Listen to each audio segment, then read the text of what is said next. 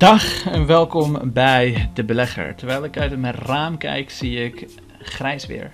Heel grijs weer. En ik denk dat het de afgelopen weken bijna elke dag al geregend heeft. Het is heel somber. Maar als ik naar mijn portfolio kijk, dan zie ik alleen maar groene cijfers. Want mijn vorige video, uh, toen heb ik mijn portfolio met jullie gedeeld. En op dat moment had ik een portfolio van 140.000 euro. Inmiddels 170.000 euro. Dat betekent dus dat we 30.000 euro in de afgelopen uh, twee weken, geloof ik, of uh, anderhalf week, uh, gestegen zijn in waarde. En dat is iets waar ik het vandaag dus over wil hebben met jullie. Want er zijn heel veel mensen die mij vragen hoe dat kan. Hoe kan het dat je portfolio zo veel gaat stijgen binnen een korte tijd? En is er niet een tech bubble en allerlei dat soort vragen. En dat zijn hele goede vragen. Dus ik hoop vandaag een beetje een antwoord op te kunnen geven. Of in ieder geval mijn visie erop te geven. Want als je door mijn portfolio heen bent gegaan, en die kan je vinden door uh, hieronder op mijn link uh, te klikken. Dus de belegger.nl slash openbare portfolio. Um, als je er doorheen hebt gekeken, dan weet je dat ik ontzettend veel in tech aandelen zit. En de traditionele mensen, dus mensen die misschien wat minder ervaren zijn, um, of juist heel erg ervaren zijn, die zullen denken: hoe kan je nou in één sector zitten? Dat is toch levensgevaarlijk. En daarom heb ik iets te zeggen. Als, als beleggen levensgevaarlijk is, dan moet je sowieso niet doen. dat, dat, is één. Uh, twee, um, het is wel zo dat ik inderdaad in één sector zit, maar het is wel een sector die het voor elkaar heeft gekregen om een platform te worden waarop iedere industrie ter wereld, maakt niet uit welke industrie je opnoemt, als ze geen gebruik maken van technologie, of dat nou in-house is gebouwd of extern is gebouwd, uh, die zullen niet overleven in de wereld. Dus dat is, dat is wat deze sector geworden is op uh, vandaag de dag. En uh, ik weet dat er heel veel mensen zijn die zullen zeggen dat, dat als je in één sector zit, dat dat niet goed gediversifieerd is. Maar als je even door mijn portfolio heen gaat, dan zie je hoe divers het eigenlijk is. Want iedere bedrijf in mijn portfolio zit weer in een sector waar ze een van de beste zijn. Of dat nou binnen de schone energie is, waar ze op technologie vooruit lopen. Zoals een Tesla, zoals een Alphen Solar Edge. Of dat nou in databases is, of dat nou op big data is, of dat nou op e-commerce is, of het nou op sociale media is, of dat op HR-oplossingen zijn, of dat op cloud is, of dat op het maken van websites is bijvoorbeeld, of dat op in de financiële tech zit. Um, dat maakt op zich niet uit. Het is super gediversifieerd eigenlijk over iedere sector heen. Maar het is wel uh, een van de voorlopers in tech binnen dat specifieke sector. Dus dat wil ik even gezegd hebben. En dan de tweede vraag is: um, is er een tech bubble?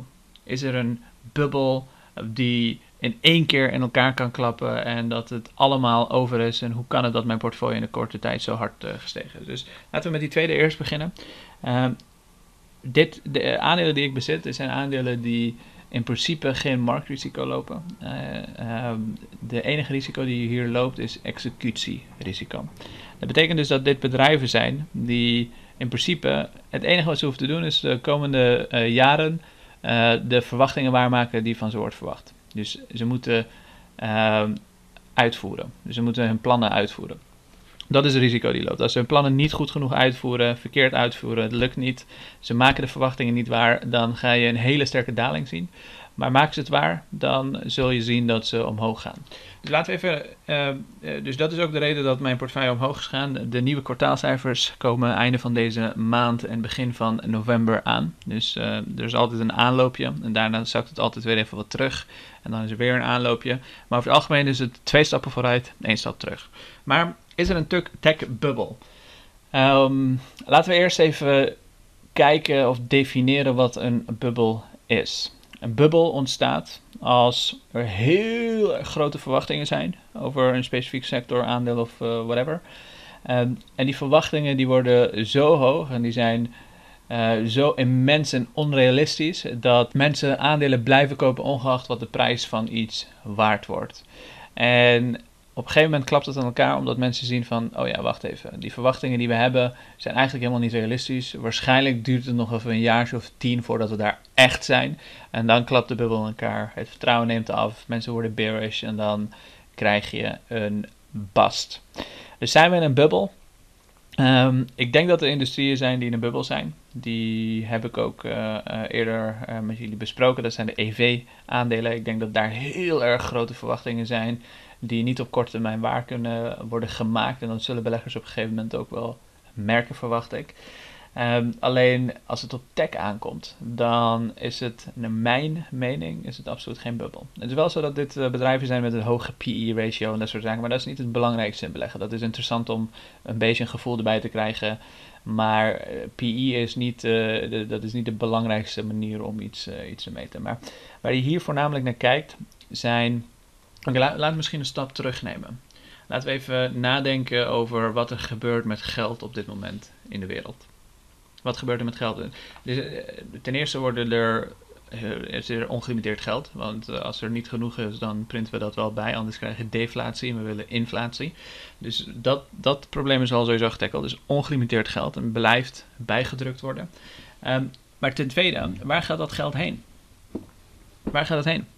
Wat zijn de problemen die wij als wereld zijnde moeten gaan oplossen met z'n allen. Wat zijn de veranderingen in consumentengedrag? Wat, zijn de, wat zullen bedrijven nodig gaan hebben om te kunnen gaan overleven in het kader van tech en dergelijke?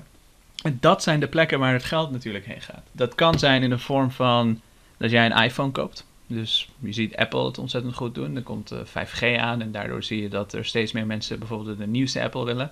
Of nieuwe, nieuwste iPhone. Um, maar dat kan ook simpelweg zijn. Een bedrijf die heeft heel veel moeite met uh, hun uh, database uh, systeem. En die wil MongoDB gebruiken, want die zijn de enige die redelijk flexibel zijn, groot genoeg zijn en goed zijn om dat aan ze aan te kunnen bieden. Of een, een nieuwe ondernemer die moet een eigen webwinkel starten. En er is geen enkel ander bedrijf waar dat makkelijker en efficiënter en sneller kan dan Shopify. Dat is waar het geld heen gaat. Dat is precies wat ik heb gedaan toen de crisis kwam. Kijk, er zijn heel veel onervaren beleggers die misschien was het voor hen de eerste echte crisis die ze hebben meegemaakt. Uh, voor mij is het de tweede keer. En uh, destijds belegde ik niet zoals ik nu beleg. Toen was ik echt nog wel een beginner. Maar ik heb wel een crisis meegemaakt, de vorige crisis. En um, in die crisis, één ding dat ik heb geleerd is kalm blijven. En nadenken waar het heen gaat met de wereld. Dus altijd, er is altijd een plek waar je geld kan gaan verdienen. Als het uh, slecht gaat met de financiële industrie, zijn er x aantal andere bedrijven die, uh, die hard gaan. Als er heel veel mensen thuis moeten blijven, dan zijn er heel veel bedrijven die mensen daarmee kunnen helpen. En dat is waar het geld heen gaat. Denk aan bedrijven als Zoom en dergelijke. Daar heb ik dan niet in geïnvesteerd. Maar ik heb wel even simpelweg gekeken naar wat is er veranderd in de wereld. En waar gaat het geld straks heen als we af zijn van corona of tijdens corona. Dus dat is uh, de, waar ik mijn portfolio naar heb aangepast. Je ziet dat het goed heeft uitgepakt. Uh, dus dat is alleen maar mooi. Dat is goed om te zien. Maar what's next? En in mijn volgende video zal ik in ieder geval een aantal updates geven over een aantal aandelen die we al besproken hebben. Een aantal aandelen die in mijn portefeuille zitten. En nogmaals, als je hem wilt zien, het is gratis. Ga naar beneden hieronder in de link en uh, bekijk het. En ik ben benieuwd wat je ervan vindt. Daarnaast um, wil ik even zeggen aan alle leden, alle nieuwe leden, leuk dat jullie uh, er zijn. Ik denk dat we een fantastische community hebben opgebouwd hier op Discord. En het is heel vet om te zien hoe mensen elkaar aan het helpen zijn. Dat uh, mensen elkaar gunnen. En ik denk dat dat ook misschien is wat ik zo leuk vind aan beleggen. Dat het eigenlijk een, um, een, een hobby of een, een, een werkzaamheid is waarin als jij succesvol bent en als jij dezelfde aandelen als iemand bezit dat het een soort saamhorigheid creëert en dat, dat, dat iedereen kan winnen. En er zijn geen verliezers. Als jouw aandeel omlaag gaat, dan verlies ik niks. Uh, als mijn uh, aandeel omlaag gaat, dan verlies jij niks. En uh, hetzelfde als jouw aandeel omhoog gaat, dan verlies ik niks. En als, als mijn aandeel omhoog gaat, dan verlies ik niks. Dus dat vind ik mooi aan beleggen. Je kan je succes vaak delen met anderen. En dat zie ik ook ontzettend vaak gebeuren in de community. Dus blijf dat doen. Blijf die kennis delen. En uh, zorg even dat je naar de website gaat, debelegger.nl, en de laatste blogpost kijkt. Want er zijn best wel wat mooie tips door René opgeschreven. René heeft een artikel geschreven over hoe je groeiaandelen kunt analyseren op zijn manier. Want hij heeft een heel eigen, unieke manier waarop hij dat doet. Dus dat is interessant om, uh, om te lezen, denk ik. Um, en daarnaast Misschien interessant, Han de Jong heeft besloten om wekelijks een beurscommentaar op uh, de website te zetten. Hij zal kijken naar de macro-economie, wat is er allemaal gaande. Dingen zoals corona bijvoorbeeld, dat zijn dingen die hij ook had aanzien komen ver voor, voor zijn tijd. Hij is hier ook een keer langs geweest op de podcast, dus als je dat nog niet hebt gelezen, bekijk het. Dat was letterlijk tijdens corona. En wat hij toen heeft gezegd is dat corona een soort, dat je het eigenlijk moet vergelijken als een natural disaster. Dus dat je het moet zien als een uh, orkaan of iets dergelijks dat gebeurd is. En dat we heel hard naar beneden zakken initieel, omdat de klap hard aankomt. Maar heel hard weer omhoog uh, zullen gaan, zoals dat eigenlijk bij iedere natuurramp aan de, aan, de hand is. Dus dat was een goede vergelijking, is ook uitgekomen. Dus ik zal binnenkort weer uitnodigen om zijn mening te geven over wat hij ziet in de toekomst als hij ver vooruit kijkt. En voor degenen die Han de Jong niet kennen, Han de Jong is vroeger de hoofdeconoom van ABN AMRO geweest. En dit is hij in 2014 bij CNBC. We got ourselves in trouble and we have to work our way out of trouble. And I think we're we're making things up as we go along. Um, and I think the, the policymakers are, are doing a good job. I, I, think, I think this is a long war um, in which you have to fight many battles. I think the key battles have been fought and won. Mm-hmm. Um, there's still plenty of challenges uh, probably uh, coming up. Um, but I think our authorities are likely to overcome them. Right. You know, they have taken very, very difficult decisions. It seems to me very unlikely that they would now meet challenges where they decide to, to throw in the towel. Mm-hmm. Um, so I, you know, I mean, you know, this war hasn't been won yet, but but it looks like it will be.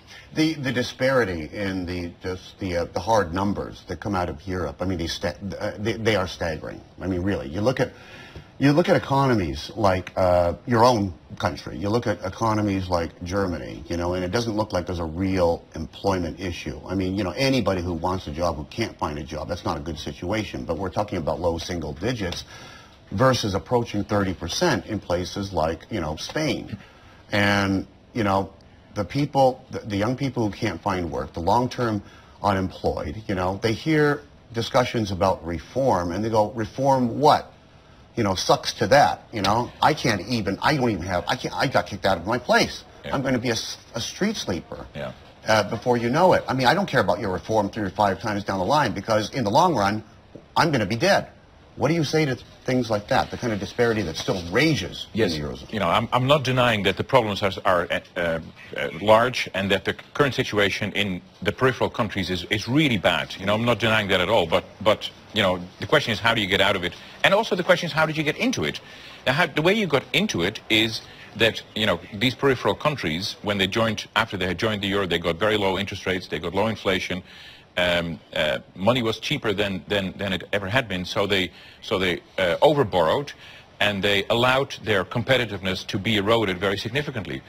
Um, when the money stopped flowing, they suddenly had a big problem. Mm-hmm. And, um, you know, one way or the other, they have to restore competitiveness, and, and that is actually happening. And in that, and high unemployment, unfortunately, is, is part of that process. It puts downward pressure on wages, right. and, and then the thing turns. You, you Nou goed, ik denk dat het uh, in ieder geval uh, uh, duidelijk aangeeft dat het een gerespecteerd iemand is waarvan de mening in hele belangrijke kanalen werd ge, um, gerespecteerd. Inmiddels zit hij bij mij ook op de podcast, dus dat is ook leuk om te zien.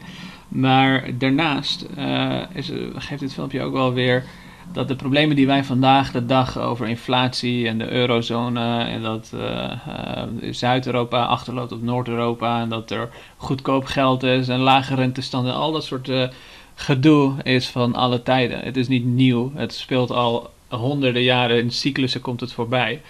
Dus wat dat betreft hoeven we denk ik over heel veel dingen ook geen zorgen te maken, want het is de waan van de dag dat de veel ja, de, onervaren beleggers uh, zich mee bezighouden. Terwijl uh, op de lange termijn, als je in goede bedrijven zit, dan hoef je in principe geen zorgen te maken. Maar goed, al dat gezegd hebbende, hij schrijft wekelijks zijn beurscommentaar op de site. En hij zal binnenkort ook een keer langskomen om zijn mening te geven over de toekomst. Dus stay tuned.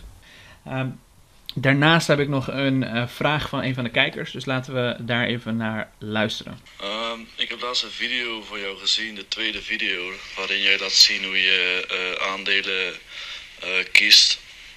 En daarin kijken we naar de payout ratio. En je zegt daarin dat het een indicatie is van de potentiële groei van een bedrijf. Ehm, ik vroeg me af, aangezien je voor de dividend kiest, waarom is dan de groei uh, belangrijk? dat is een goede vraag, uh, Leslie. Dus uh, bedankt uh, voor het stellen van die vragen. Bedankt voor het doorsturen via een voiceclip op Instagram. En ik zal vragen die via een voiceclip op Instagram worden doorgestuurd, die zal ik vanaf nu voortrekken. Dus als je, als je beantwoord wil zien, stuur het even daarop. Maar zijn vraag is in principe, ik heb in een video gezegd dat er nog veel groei valt te behalen als een bedrijf lage payout ratio heeft.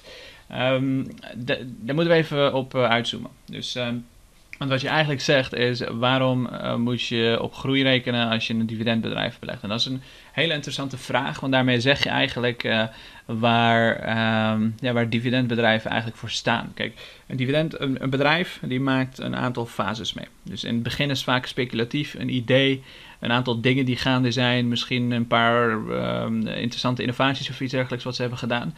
Daarna, na die fase, gaan ze meer richting een groeifase, waarin ze de ideeën beginnen uit te voeren en in de groeifase zitten. Dan beginnen ze echt een groeiaandeel te worden. Ik kies juist bedrijven liever in die fase, die echt in die hyper-growth zitten, iets echt competitiefs hebben en over de komende vijf of tien jaar massaal kunnen gaan groeien. Als ze dat hebben bereikt, dan gaan ze richting de volwassen fase. En dat is wanneer ze um, dividend beginnen uit te keren. Um, vaak beginnen ze daar uh, wat, wat, ja, wat voorzichtig mee. Uh, vaak zal dat misschien een paar procent zijn van hun totale winst wat ze beginnen uit te keren. Um, maar langzaamaan zal dat steeds meer worden. Dus een groter gedeelte van de winst. En idealiter wil je een bedrijf die zoveel mogelijk dividend betaalt met een zo laag mogelijke payout ratio. Waarom wil je dat? Omdat uh, een bedrijf die dat heeft, is vaak, uh, kan het vaak een dividend groeien. Dus stel je zou hem nu kopen, dan heb je een hogere yield on cost. Als je niet weet wat het is, zoek het op. Uh, maar een bedrijf die kan dus iedere keer, iedere jaar kunnen ze in principe, of wanneer ze willen, uh, kunnen ze hun dividend uh, groeien. Wat betekent dus dat voor dezelfde aantal aandelen, dezelfde kosten die je hebt gemaakt, krijg je eigenlijk veel meer, een veel gro groter percentage uitbetaald. dus dat is één reden om het te doen.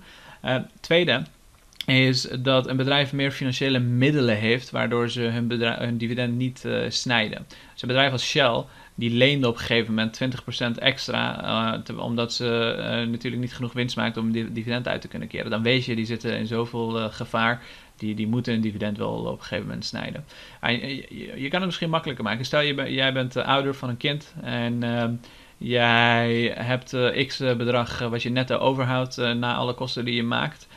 als je daar een heel groot gedeelte, laten we zeggen 90% van aan je kind uitkeert in de vorm van zakgeld, en de volgende keer gebeurt er iets, nou, in dit geval corona bijvoorbeeld, uh, dan moet je je kind minder zakgeld gaan betalen. Want uh, je hebt minder inkomen en uh, dan, ja, simpelweg, je kind zal niet blij zijn, laat ik het zo zeggen. En als aandeelhouder wil je dus idealiter een bedrijf die dat ruimte heeft, maar nog steeds wel een redelijk dividend uitbetaalt. Dus ik hoop dat dat je vraag beantwoordt. En bedankt voor het stellen via Instagram. En als, als jullie me nog niet volgen op Instagram, volg me, want ik deel daar dagelijks updates van zowel mijn portfolio, maar alles uh, wat uh, over beleggen gaat en waar mensen over vragen. Dus dankjewel voor het kijken en nog een fijne dag gewenst.